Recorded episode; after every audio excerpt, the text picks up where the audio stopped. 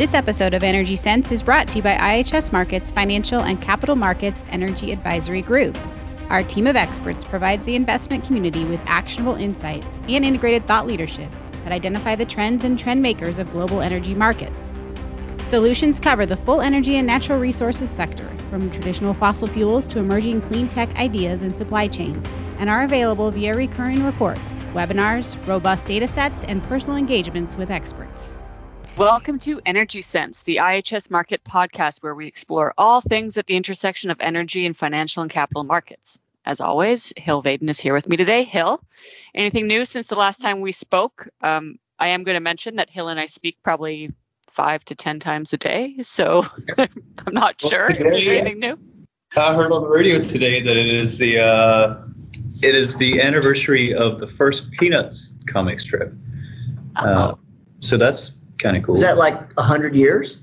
I don't know. I don't know. Uh, that, At least 50 or 70 or something. it's it yeah. It's got to be. I would think at least in the fifties, just based on the Yeah. style of clothes that those kids were wearing. Charlie Brown wears, yeah. And his, his color combo. Right. Yeah, that yellow and brown. It's also the anniversary of Twilight Zone, which is maybe ominous for our forecast, and uh, Kid A, if you want to feel old. So 20 Wow. years ago, Kid A was made, uh, which I still think was a cool album, but now it's like that old guy saying that Steve Miller Band was cool when I was growing up. It was true and still is. Although I So worked, that's the only uh, new. I have to say, I was I, I worked with a guy and he had a I think he was a ten year old son or something like that, and he comes into work one day and he says to me, "So, my son's really into Velvet Underground," and I was like, "What? This is." That's incredible. Good for you that your son is into something that isn't, you know, necessarily just on the radio all the time. Was he expressing concern or was he encouraging the, the, the I'm not? I'm not sure. He might have been concerned. I, of course, thought it was very You got a cool kid. yeah. Um, all right. Twilight Zone, though, there's there's maybe, as you said, it's a bit of an ominous sign, perhaps, but it's also perhaps a little bit of fitting. We're we're here to talk about this week oil uh, price formation and potentially some gas per- price formation chat. But let's be honest, um, by the time we all get going, we might only hit on one of those. We have uh, Kareem Fawaz with us and Raoul LeBlanc, who are often guests with Hill and I, and uh, they always bring fantastic banter and knowledge to the table. So we're very excited to have both of you with us again today.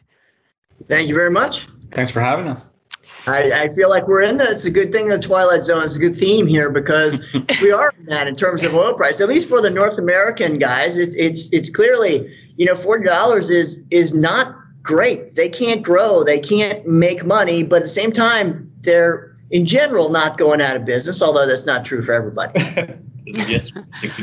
Okay, well, there's a good question for you, Raoul. So, okay, let's just be careful about this. It it is not that forty dollars is going to be the new sixty dollars, is it? We're not we're not looking at something or other where there's going to be these huge cost rundowns where all of a sudden, once again, Yeah. shale oil becomes No, I think- prizes. I think we're in a very different situation that, than we were in, in 2015 and 2016 uh, for, for two reasons. Number one is you can't get much more blood from the service sector. Okay. I mean, their, their costs have come down, and, and at the same time, you have seen a, a modest high grading, right? And people are drilling some pretty good wells. But I think 40 is too much. Yeah. And so I don't expect to see the very strong reduction in sort of break evens and, and capital efficiency gains that we, we were lucky enough to have to, to readjust as we moved from 100 to 60 or, or, or 55. Some people will do fine, but as a whole, particularly in this new era of discipline, when, when everybody's supposed to be giving money back, it just doesn't leave enough money to, to grow, I, I don't think. And, and therefore, the whole price formation mechanism, and Kareem, you can talk this, that, that has taken place in the last really seven years. Uh, U.S. grows like great gangbusters at any at any price uh, sort of above 50 i think that doesn't work at 40 Yeah. No, and I would say just from a, from a global standpoint, I don't think 40 works for the global upstream industry as a whole. The same way it doesn't work for the US, I don't think it works for the global upstream sector in terms of whether it's IOCs, NOCs, governments that are dependent on oil revenues. So I think that whole side of the oil market ledger does not function at these prices. The reason we are at these prices and we're sustaining this environment is to a large extent reflecting both the fact that demand is depressed and will remain depressed until we get out of the COVID crisis, and that you're you're coming into the end of the year with a lot of inventories on the sidelines. So you do have that big weight looming over the market. But as you come out of the COVID COVID, kind of think a bit beyond the COVID crisis, uh, forty dollars is not is not a sustainable price environment, and I don't think the market expects it to be. If you look at forward curves, the back end of the forward curve is showing you that the market is still looking at fifty to, to sixty or fifty to fifty-five dollars a barrel uh, for Brent as that potential long-term environment. Now the debate, I guess, is is fifty to fifty-five today the same as it was three years ago, given the reactivity of the US. And that's where I think we can have a, a more interesting discussion because I think things are changing there. Uh, what 50 to 55 did for the US in 2017 and 2018, which was flood the market, does it do that again now? I don't think so, or at least not as much. So if we if we think about that, if it doesn't do that as much, and your assumption is correct, then it points to potential for oil markets to have more prolonged periods of upside do you think that we can you know we can go up over the 60 what what kind of you know if we're if we're talking to everybody's happy in a range of the 50 to 60 dollars that that definitely points to how long can we sit in positions in 65 to 85 or positions in 30 to 50 yeah, I think I think it does set you up for a more constructive environment versus where the market perception was after 2018. So basically, if you think back to 2018, was it was a very sobering lesson on how the U.S. can overwhelm the global system. The problem with the U.S. isn't necessarily the reactivity, and Raoul makes that argument often, which is the reactivity of the U.S. In, on its own is a stabilizing force rather than a destabilizing force. I think the problem with the U.S. was always the magnitude of growth and how fast and how much oil can come once that green light kind of is, or when the light turns green. And 2018 was very kind of traumatizing in a way for the market because you had you had Iran coming off, you had demand relatively healthy, and still the U.S. managed to really overwhelm the market in a dramatic way over the course of that year and into 20 into early 2019. So I think when you think about the medium term, I guess the the, the discussion is if that reactivity is less is the reactivity gone altogether? Is there is the threshold shifted up five dollars, ten dollars, twenty dollars? Where is that next threshold for the U.S.? And secondly, from a magnitude standpoint, what does the green light do when it shows up and how fast? And I think that's still drag ultimately. So the, the threat of the U.S. on prices on the upside isn't gone. So if prices do move up to say $70 for WTI, I don't have any, I mean, and Raoul, feel free to disagree. I think at $70 for WTI and this in in this state of the industry, it will it might take time to get the system back up and running in growth mode, but you will move back to growth mode. There's just so much yeah. capital coming in. You will. Yeah, there, there there's a lot at that point, right? Uh, yeah. I agree with that, uh, Kareem. So yeah, I, I like to say at any given price, they'll they'll produce less than they would have when they were in total all, all out growth mode. But there is a price at which they can still and will still uh, be able to flood the global market and, and and give back some money, right? That's that's the key. Yeah. If, if, they can do that, I think increasingly, a- incrementally, they move uh, each dollar into uh, a higher growth proportion and a lower return portion will they be allowed to do that in the sense that, that I'm picking up that the, the, the reason North America was able to grow so quickly during the last downturn is because they took it out of the highs of the service sector. Yeah. And the service sector is not able to go any lower at $40, right? So, so yeah. if you get back to 70, isn't the service sector going to take that rent? That's a good point. Margin migration is, is going to be a fact of life. At some point, the, the, the service sector will. Now, now the key, to, but again, at any given price, there's less service sector money because the activity level is lower, right? What, what drives the service sector is, is the, uh, of course, the balance between the amount of service sector equipment out there and the demand for it, right? So if you have sort of restrained demand, what really needs to happen, you know, what would it take to get the service sector really back? I think it would be a series of mysterious fires, right? Um, you know, that would actually remove some of the steel that's out there. Yeah. Because what's happening now, and you look at this with the Schlumberger Liberty thing, is okay, Schlumberger now that equipment's not gone. It's just in the hands of somebody who bought it for pretty cheap. Yeah. Yeah. And can now, you know, re-offer it to people at a lower price, right? And labor? that keeps margins pressed. Labor will be tough. Labor uh, right now, there's pretty abundant labor in the U.S. because Yeah. of the because of the COVID crisis, right? But increasingly over time, it will be hard to get these people back. Yeah. Um, and so you're going to have to offer them significant bonuses and, and incremental wages to, to lure them back. on timing, right? That, that if Yes. it's two years, three years out, you Exactly. can bring people back, but they're not going to know. How to Well, yeah, then you got the, the, the people that weren't there before, right? And they're going to have to learn, which means, you know, anytime anybody learns any industrial process, going to be slow, inefficient, and, and accident prone, right? which maybe takes the steel off the market. Maybe. We'll see. So, so just to, I think the last time, Brian, that we had Kareem on, we were talking about negative oil, and it was much more exciting from a you know volatility standpoint than it's you know range bound within forty dollars again for as far as the eye can see. Yeah. Uh, Yeah. is is that never say never, but is it safe to say that the, the excitement is kind of past us and it's more in a range bound world for, for the near term? I mean, in the short term, it's really symptomatic of the conditions we are in the market. You have a market manager in OPEC Plus that so far is being able to keep physical markets within a relatively managed band.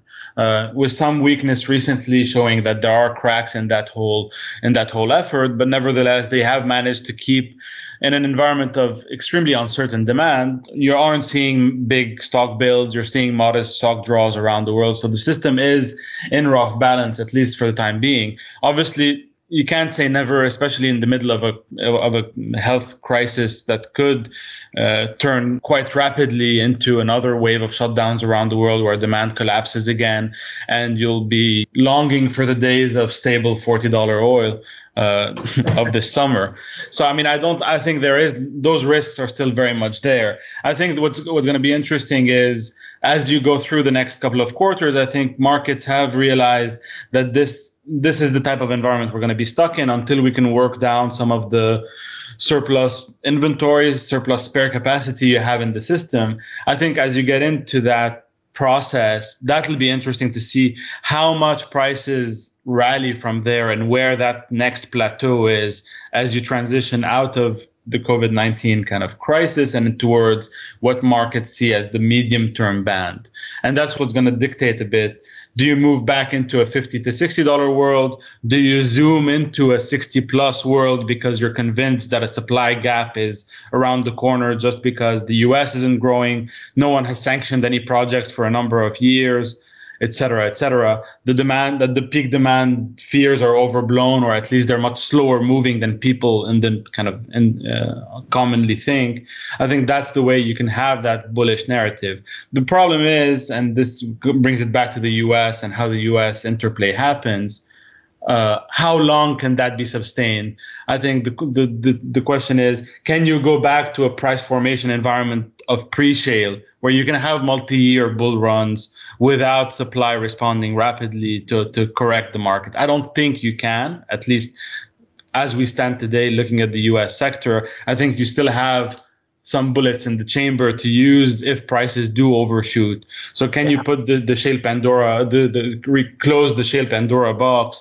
I don't think so, uh, at least here in the next couple of years. You know, one question I have, Kareem, or one thing I was thinking about on the way in in this morning was we've been hanging out around 40 bucks. And one of the things that, you know, you and Roger sort of worked on uh, in in the past were these cycles. And it, it struck me that whenever you have a lot of stability, ironically, you become vulnerable to sort of momentum cycles or, Mhm. or right. So, so, you know, and, and I wonder if we're seeing one the last couple of days, right? It, where it's, it hangs around 40 and then all of a sudden it takes a loop and, and maybe Yeah. it goes up for a few days, but it increasingly, maybe it's going to go down, right? Four or five dollars and then come right back up, right? Uh, as people, the speculators come in and, and take profit, you know, drive it one way. It's like nobody has a clear conviction on where it should go. And therefore, if it moves, everybody has to follow the, you know, the people who've gone long start to cover. Do you see those short cycles in terms of price formation? Who cares about Mhm. the price? But price formation, do you see that at, at work now?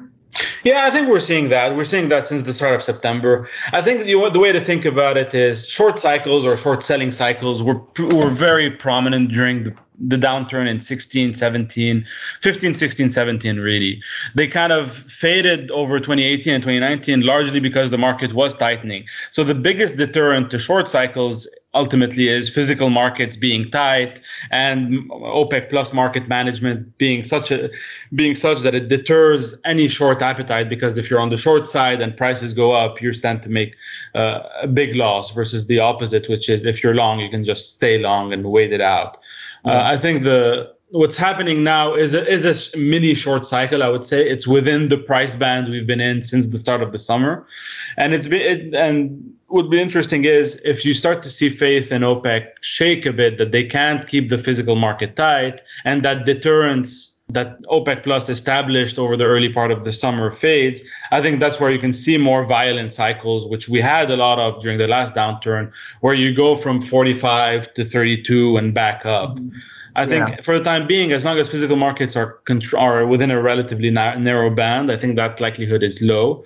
But if you do start to see, you know, bigger demand losses, signs that OPEC Plus can't manage the market as effectively as it's telling the market it is, uh, I think that's where you can see these cycles come in. I think the other thing and the other part of short cycles, which is interesting, and it fits with the short cycle in the in the physical sense, which we think about with the U.S. is how long can we can these price environment last, given that the U.S. can respond within two to three quarters. So how long can price moves be? Everything is collapsed in terms of timeline. Everything is happening faster because if prices go too low you you know that the U.S. is going to slam the brakes or going to drop rigs or production is going to start responding. If prices go too high, vice versa. So I think that's the other fa- the, the other catalyst. I think for short cycles is just the nature of the industry is moving faster than it used to. It's a good point. Uh, so, well, go ahead. Go ahead, Brianna. I was just going to say, so Kareem, you mentioned, especially when we're talking about the very near term, as we're range bound in this, you know, forty dollar type level. Mm-hmm. I, what I'm hearing here is that really what's going to be a determining factor during this range bound time period is OPEC plus, right? So and and what and demand obviously. Not, and demand, I mean, uh, yeah. demand is really the overarching challenge here, and and the uncertainty around demand.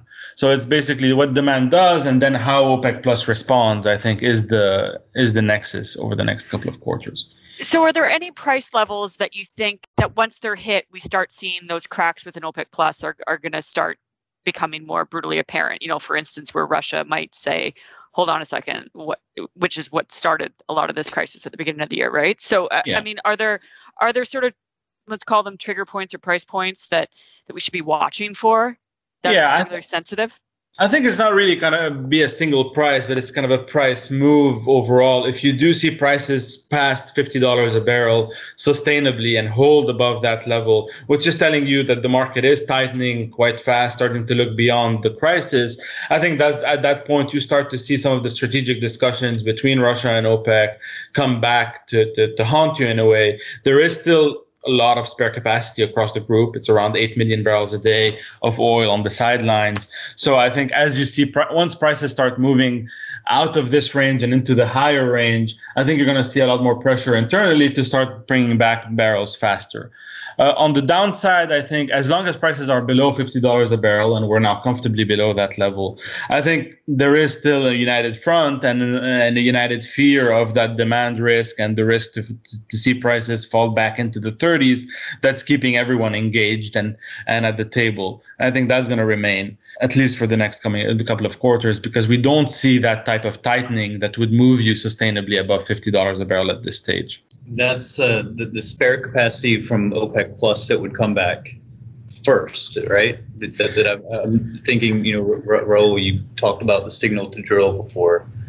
And I would think that uh, in the U.S., you're going to need a sustained price of $50. It's going to be a brave CEO that puts crews back to work with two weeks of $50 or four weeks of $50, right? How, how much? Yeah. Uh, you know, you, will need to see it. Well, more importantly than, than even um, sort of coming to trust the price, I think, is actually making some real, measurable, announceable headway on things like debt reduction and, and, dividends and share buyback and improving your balance sheet, putting you in a better situation. So, you know, people have put put started putting uh, completion crews back to work from the really low level that we had in June. Okay, so that's happening, right? They feel good enough about that, but it's still pretty anemic, and, and we're having a lot of debates with our with our clients about whether the fourth quarter here is going to see steadily improving oil production in the U.S. And uh, our, our view tends to be that no, we're not really going to see much in the way of that because there's not much money left in the budget. Everybody wants to hit their budget. Nobody wants to go blow over their budget in a year where prices are, are down. So we'll, we'll see. I had a question to throw out to um, maybe to Kareem. In your mind, when you think about price formation itself, mm-hmm how are people what's being baked in in terms of the election and in iran and, and, and venezuela and libya I mean, Libya obviously is coming back as we speak. That's been part of the headwinds that we've seen over the past couple of weeks. Is that some of the Libyan uh, volumes that have been offline are coming back? So, so that's getting priced into the market. I don't think Iran returning is priced in in any meaningful way, or a Biden election to a large extent has really started to trickle in. I think it's added to the overall headwinds that we've seen since the start of September, but I don't think you're seeing a big uh, move on on uh, on fundamentals uh, in a, a, in a Biden world, or that a return of Iran, Iranian volumes to the market is in the offing. Iran is still a major risk. Obviously, it's two and a half million barrels a day of oil. Uh, sitting on the sidelines, 2 million plus in production, more than that in exports that could come in relatively quickly if that deal comes back. I think that risk is still there, and I think it's going to affect not just fundamentals in 2021, but also how markets think about that medium-term squeeze.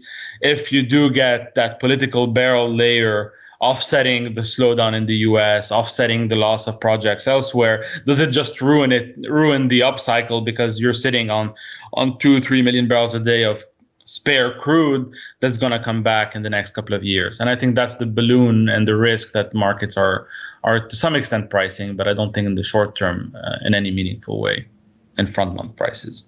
So where you, you mentioned the election, which uh, you know we had the debates this week, and the president came up positive with COVID today. What where where do you see a Biden? You know, if Biden were to win, if it's not priced in, is that bullish? Is it bearish? Um, I guess Iran is baked into that somewhere as well. Yeah, I mean, I think it's a mixed picture. It's a, it's a difficult equation. I think the short term from a oil market, if you take it strictly from an oil market fundamental standpoint, supply and demand, I think in the short term, it's probably leaning more bearish than bullish, right? It is the move on Iran, the move of potentially easing sanctions on Venezuela, although that physical capacity has been hit pretty hard. On net, the supply coming from a, a loosening of the sanctions policy uh, would far outweigh potential demand headwinds from a shift towards greener policies or more climate friendly policies domestically. I think, and Raoul can add to that, I think our view on Biden, and he's made it quite clear uh, in, in debates and in, uh, and, and in his remarks over the past month or so, is he, he will not be advocating for a ban on fracking, whatever ban on the industry, whatever kind of regulations on the industry come in might have an impact on cost, might have an impact on volumes on the margin, but will not change in a very meaningful way the the the path of production over the next couple of years, the same way it would Iran and Venezuela. So I'd say on net, it's probably net negative uh, for fundamentals in the short term.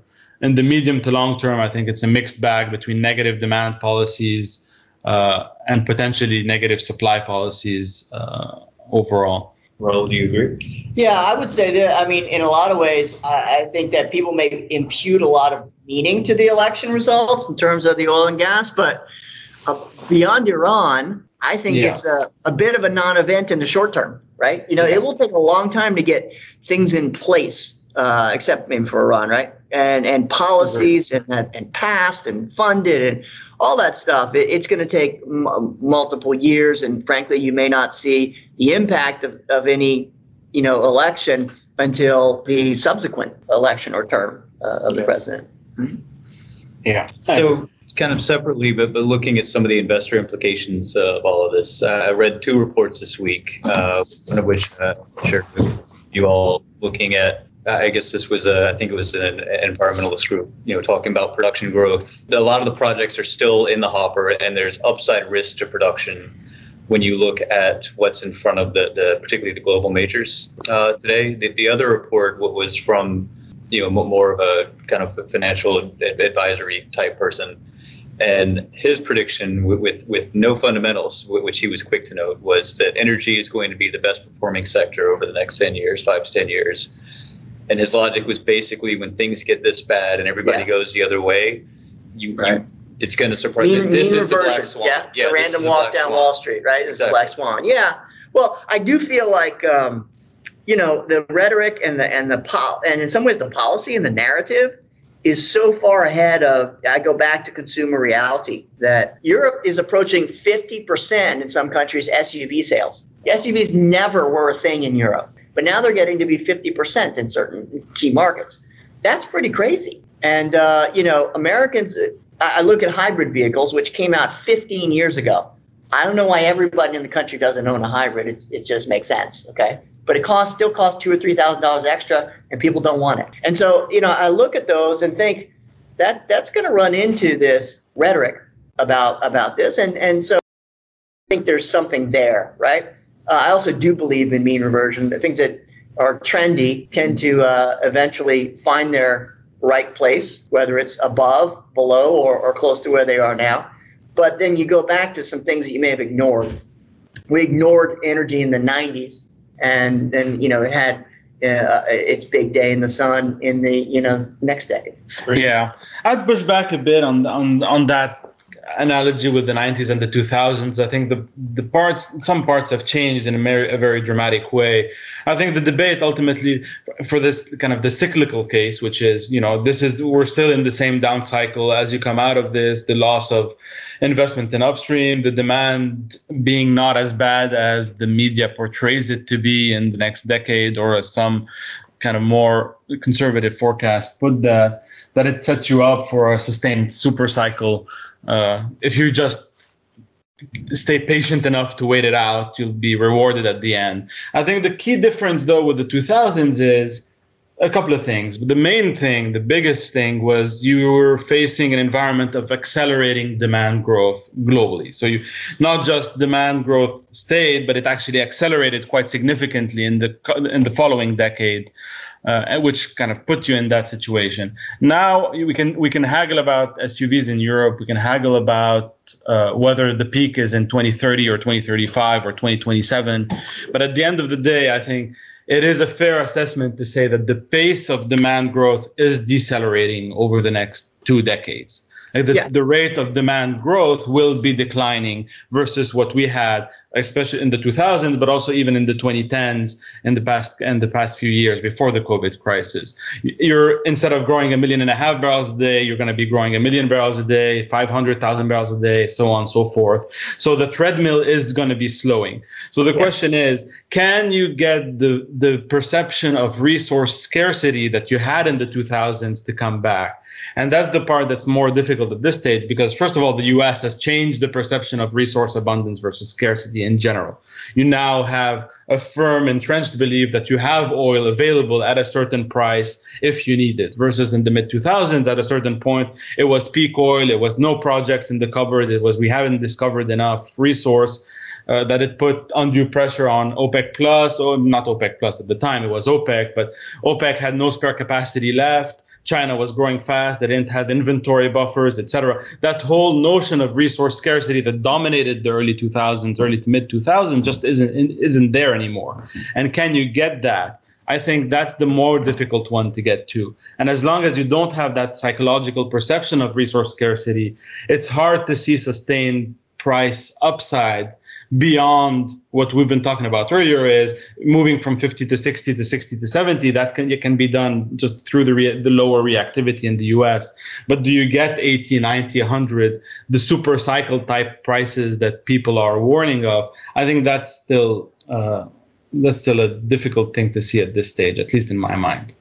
Yeah, and I think I agree with you, Kareem, because when I think about it, and it kind of this is another topic to explore in another conversation, but that's exactly why we're seeing the devaluing and the pullback in investment in exploration. A resource scarcity isn't really making headlines these days. I think the the fact that we've got a a stable discovered resource base within the U.S. from an unconventional standpoint, and even potential unconventional. Hill and Hill was chatting with Kareem. I know about you know unconventional opportunities that might be emerging globally as well that that could have some real running room to them. I find it hard to believe as well that from that how the supply landscape has shifted, that we would ever get back to an environment um, where that resource scarcity was driving market momentum.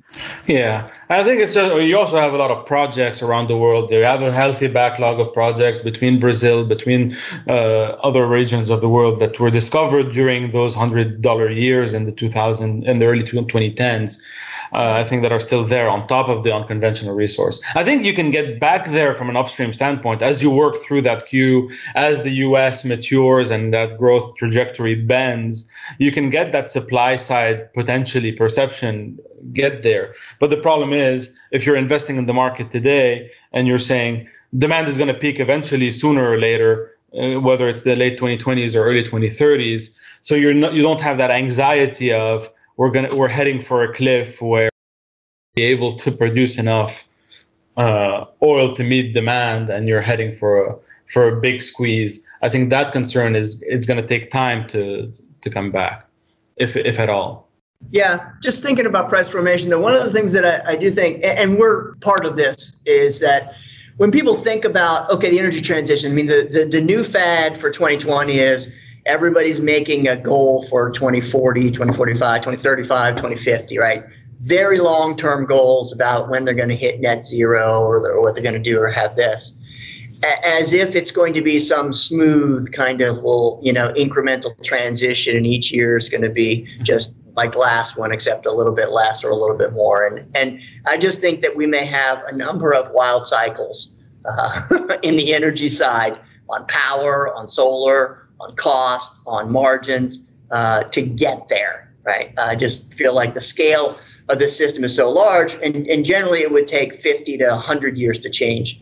And you know, to try to do that in even long-term times like 20 or 30 is going to create all sorts of dislocations uh, for good and for bad uh, as we move through. So yeah. I, I tend to I tend to agree with that. Though. I mean, I think, and that's the big challenge, right? Which is money can flow out a lot faster than industries can turn over, than than you know real capital stock can turn over, than than demand can transition uh, at a yeah. scale that we have. And what we've seen we're seeing now is money is moving moving out, and it's moving out fast. Uh, so that that leaves you in an interesting situation where you're ca- you're asset rich, capital poor how does that evolve in terms of price formation? How does the market uh, interpret that uh, as you come out of this whole COVID 19 environment? I think that's going to be the next, that's going to be the dominant story, I would say, of 2021, 2022, probably more 2022 than 2021, since we're still going to be recovering at that next year. So, given all that, I mean, it sounds, Kareem, that you're Uh, I guess taking the other side of the idea that the energy sector, specifically oil and gas, is going to be the best performing sector in the next five to 10 years that there's just too much demand concern and too much available supply? I mean, I don't know about the rest of the sector, so I won't make a call about our, on a relative performance versus the the rest of the of the economy. But within, I mean, as I started by saying, I do ascribe to the notion that as we come out of this cycle, you are heading into an environment where you could see prices sustainably move into a higher price range and potentially a higher price range that than we had in 2018 and early 20 and 2019, just by virtue of the transformation of the U.S. shale sector. I think the part I'm less comfortable with at this stage is is seeing that sustained super cycle type environment where prices steadily uh, keep rising with with little response from the fundamental side. I still think the U.S. Uh, will respond. I still think you have the resources available in the short term, and I think demand, as you said, and as I said earlier, demand is decelerating. That treadmill is getting easier to meet, and in the short term, uh, that's still the driving kind of problem. You won't see that psychological threshold of abundance to scarcity happen, at least not in my view, in the next couple of years. All right. Well, and Raoul is, uh, I think you're getting called into uh, another meeting, so I don't know if you have any last thoughts but before we wrap up. No, I think that the, we think we ought to have a, another quick discussion at some point about the, the, the gas, right? So you got oil price formation uh, which is taking on some interesting new elements. And it's interestingly, the, the gas side has been inversely related in terms of uh, the overall correlation of prices, right, uh, in the last couple of years. And that may still be the case, uh, but finally to gas' advantage. Hope springs eternal. That's right. yeah. It, de- it definitely it definitely warrants a, a whole nother discussion for sure. Yeah, I think so. Uh, and, and, I know that was, you know, as we talked about at the, the beginning of the call, and you and I were talking five to ten times a day, and that was uh, one of our conversations just yesterday. So um, maybe that's a, a, good call it a cliffhanger for, for the next uh, for another episode. that's that's a gener- cliffhanger. There you go. Yeah, we're just throwing out teasers. You know, at the, end, at the end of this, just to bring all of you listeners back for more. Stay exactly. tuned. Well, good. Um, well, thank you. Uh, so, so, so, what Raoul had to, to walk away? Uh, we were actually taking this call in the same room to today, which is the first time we've done a podcast in the, the same room since COVID started. It's very modern of you. I, yeah. it is. Um, and our microphone was busted. Uh, but it all worked out in the end. I hope so. Um, so, so thank you, Kareem. Uh, sure. You, you are a, a, I guess, what was who's the guy on Johnny Carson that always used to bring zoo animals or wild animals? It was like a regular Jack. that, that's kind oh, of. Oh, Jack. Yeah, yeah, yeah. Uh, not to compare ourselves to Johnny Carson, but but you, you are. Oh, speak for yourself there, Hill. I'm, I'm, a, I'm, a friend of the show. I'm a friend. Uh, a friend of the show. There you go. Close friend of the show. I actually think, Kareem, here's here's a little bit of insider information. I think your podcast is still our highest rating, rated. Nice. I think. Um, so you bring the listeners. we might uh, have you on more frequently. Happy to join. Happy to join whenever whenever you need me. We can always squeeze. There's always something going on in the oil market, so I'll always have something to say. so true. Well, thank you very much for joining us uh, today, and we will, of Thanks course, speak with you soon. Great. Thanks. Great. Thanks, Hill. Thanks, Brian. To read additional insights from our team of experts, visit our blog at www.ihsmarkit.com/energyblog. You can also find our experts on social media by searching for IHS Markit Energy on either Twitter or LinkedIn. Have a topic idea or want to send us feedback? Email our podcast team at energysense at ihsmarkit.com. This podcast contains information and insights copyrighted by IHS Markit. To learn more about IHS Markit Energy Solutions, visit ihsmarkit.com/energy. That's ihsmarkit.com forward slash energy.